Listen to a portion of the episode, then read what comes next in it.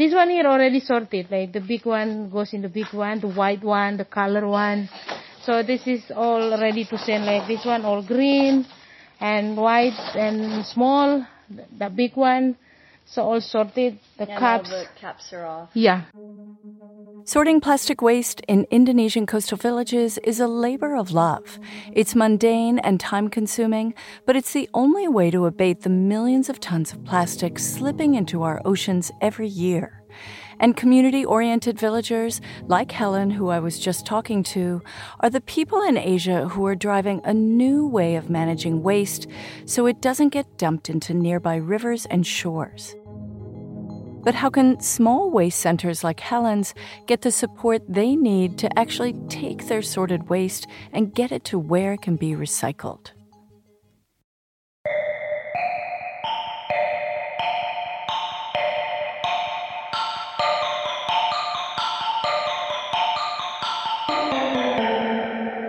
Welcome to Season 9, The Plastic First Mile. I'm Marcy Trent Long. We are looking at how different countries in Asia are tackling the journey of a PET plastic water bottle from the hands of consumers to a recycling plant. That's called the Plastic First Mile.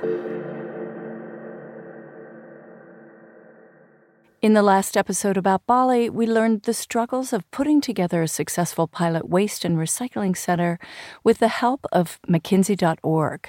So now let's look at the wider picture of how the government of Indonesia can support the Bali and other local village initiatives to deal with plastic waste. In 2017, the president of Indonesia announced a bold commitment to reduce ocean plastic 70% by 2025. That's only 5 years away. To achieve this goal, they need help. And there's a group of women inside and outside Indonesia leading that charge, including Kirana Agustina. So it all started when I take my master's degree in London. I was really curious, like when Indonesia being mentioned as the second largest marine polluter. And I wonder, is this Indonesia become the main actor or are we the victim? Because I just realized as an Indonesian, the waste has no border, right? Is Indonesia the victim or the offender of ocean plastic waste? Kirana wanted to know more, so she joined the World Resources Institute in Jakarta, one of the partners in the World Economic Forum's initiative, Global Plastic Action Partnership. The Global Plastic Action Partnership was my first sentence in my dissertation, actually, because I think this is really interesting and very good collaboration, because beforehand, like we never really work all together between the government, private sector and industry, as well as civil society organization. And I found that through GPAP or through the National Plastic Action Partnership, we can really convene all those voices together and really to work to achieve the same goals in a way in reduction of 70% marine plastic pollution in Indonesia waters. I asked Kirana why she thought the World Economic Forum cares so much about Indonesia solving their plastic pollution problem.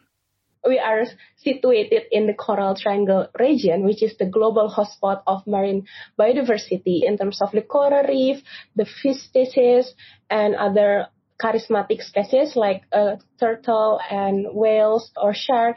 And if they threatening by the ocean plastic pollution, we don't want the next generation cannot have the same opportunity. Luckily, Kirana was not the only Indonesian woman who sought to fix their marine debris dilemma. I think they're supposed to do, but they don't know how to do. Ibu Nani Hendiarti from the government of Indonesia was working to make a difference. I'm working in the Coordinating Ministry for Maritime Affairs and Investment. Now I'm responsible as a director for maritime science and technology. We work closely with the Ministry of the Environment and Forestry to make the implementation of the National Plan of Action on the handling of marine debris. People like Ibu Nani, as she's referred to in Indonesia, know they couldn't tackle plastic waste recycling on their own, so they reached out for help. And Indonesia was the first country, and they actually approached us and very, very proactively said, we want to be engaged in the Global Plastic Action Partnership. How can we co-develop and co-create solutions that help us to address our objective of reducing the country's marine plastic debris 70% by 2025. Kristen Hughes is the director of Global Plastic Action Partnership, launched at the World Economic Forum in 2018. Supported by governments, large corporations, foundations, and NGOs, GPAP, as it's called, aims to avert plastic pollution from source to sea by 2025. So rather than starting with a village pilot program like McKinsey.org did in Bali, their objective is to work at the national government level. So the idea was to replicate GPAP at a national level, using the same supporters and partners, only applying them to individual governments like Indonesia. So the first step we did was working with the World Bank and working with a local research institute in Indonesia was to craft a baseline to understand exactly the level of waste and where it's coming from, frankly, so that we actually can start to address it. And this baseline study came out in April 2020. So through our study, we divided into four archetypes. Megacity, such as like Greater Jakarta. Medium, such as Surabaya, which is still a big city, but less than Jakarta. The third one is rural, and the last one is remote area. From that study, actually, the 72% of the problem is coming from the rural area, where the way they manage the waste is either by open burning or dump their waste. So that means that we still have a big work in Indonesia, especially in the rural and remote area. Luckily, some rural areas are being assisted by local foundations to set up trash banks. More after this short break.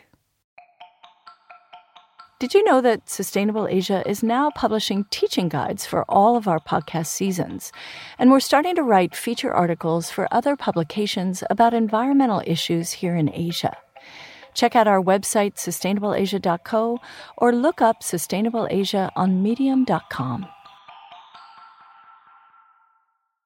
Now we can head back to the remote village that's setting up a new trash bank. We traveled to the narrow waterway of the Lembeh Straits off Sulawesi, where we met Helen Panangang in her small seaside village, and she told me what life was like before the village started waste collection. So before we have the trash bank, all the beach covered with plastic, especially on that side, because it's always, every high tide is coming, the plastic is coming with the water also. And it's just so dirty. Lembeh Foundation start giving the presentation, tell the people here that how important to keep the beach clean and then how dangerous this plastic is. So we start to clean up, first it's only a few people, but then it's coming more, and then now it's a whole village. Helen works at the nearby Lembeh Resort. That resort set up the Lembeh Foundation and is funding the village's new trash bank, waste collection, and education center. The foundation also subsidizes the cost of sending the sorted waste across to the big island of Sulawesi to the nearest sorting center for recycling. Now, with the new trash bank in operation 5 days a week, Helen's husband, Newsman, scooters around the village to pick up the sorted household recyclables. But Helen said, it's just oh my God, this is the war never ending. Because even if we told them not to bring all the product in plastic, then they cannot find the things, because in the mainland, everything just comes in the plastic. Helen and Newsman live in a traditional fishing village. So if they want food products like yogurts, beverages, they have to import it from mainland Sulawesi or Java. I don't know why they don't care. I mean, they know, right, the effect of the plastic that they produce. So the plastic waste problem is bigger than what Helen's small village can solve. And even though the rural areas are on the forefront of this dilemma, the urban centers also have their challenges, which are similar problems that we encountered in our Hong Kong episode. Bad scenario, which happens very often, is that the bottle is not sorted well enough at the source, so it's contaminated or it's dirty or it has lower value than it should, and therefore it never gets to a sorting facility and it never gets to a recycler, so it ends up either in the landfill, the final landfill, and stays there for 100 years, or it goes into an estuary somewhere and ends up in the river and the ocean. Another woman pushing for change in Indonesia is Tisa Mafira, who helped found the Indonesia Plastic Bag Diet Movement and holds a Master of Law from Harvard. Of course, this is more complicated, 10 times more complicated if this bottle is on a remote island, because with remote islands, there is most likely no infrastructure available for either sorting or recycling that bottle. So even though the bottle managed to find its way to that remote island, there is no system in place to take it away from that island. And that brings us back to infrastructure and financing, which takes the kind of national coordination encouraged in the recent GPAP and NPAP research report in their recommended strategy framework. And we've been working really, really closely with Minister Luhut. And a year ago at this time, he was the Minister of Coordinating Ministry of Maritime Affairs. Since that time, that ministry has grown to include investments. And I think that's really, really powerful. When we think about the Global Plastic Action Partnership and our three pillars, the third pillar is really channeling financing and in finding those investable solutions to support the insights and the action roadmaps that we address in the first two pillars of our approach. And if you remember, the Coordinating Ministry for Maritime Affairs and Investments is who Ibu Nani works for. So given that Indonesia has one plastic recycling plant, it's pretty clear that they're going to need more infrastructure to complete their plastic first mile. So with a roadmap in place and infrastructure needs clearly laid out, NPAP decided it was time to set up a finance task force. In the financing task force, the co-chair is the country director of Asian Development Bank and the Ministry of Finance. And we will have 10 to 20 members, but right now we have around 10 members from Canada government, Denmark government. So what's the next step? We're going to launch the financing roadmap, hopefully this August, by convening different multi-stakeholders, government inside, private sector industry, as well as civil society. We can really accelerate and achieve the 70% of target. Indonesia now seems to have a roadmap for developing the infrastructure needed to stem the tide of plastic going into their oceans.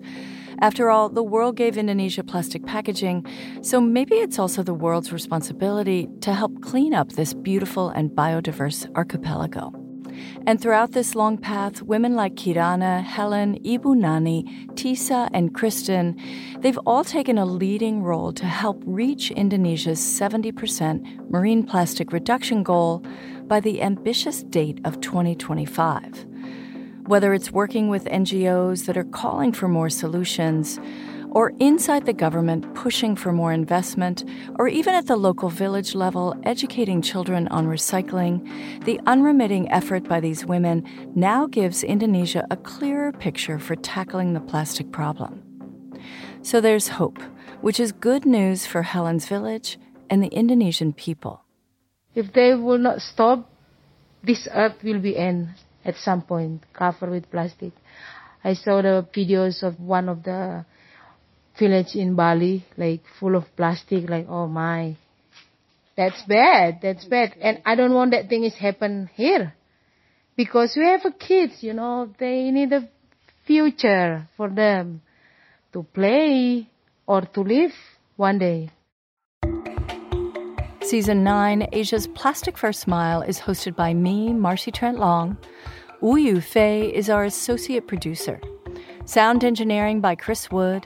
Alexander Mobison created the intro-outro music made from repurposed and recovered waste items. You can find his work at kaleneller.net.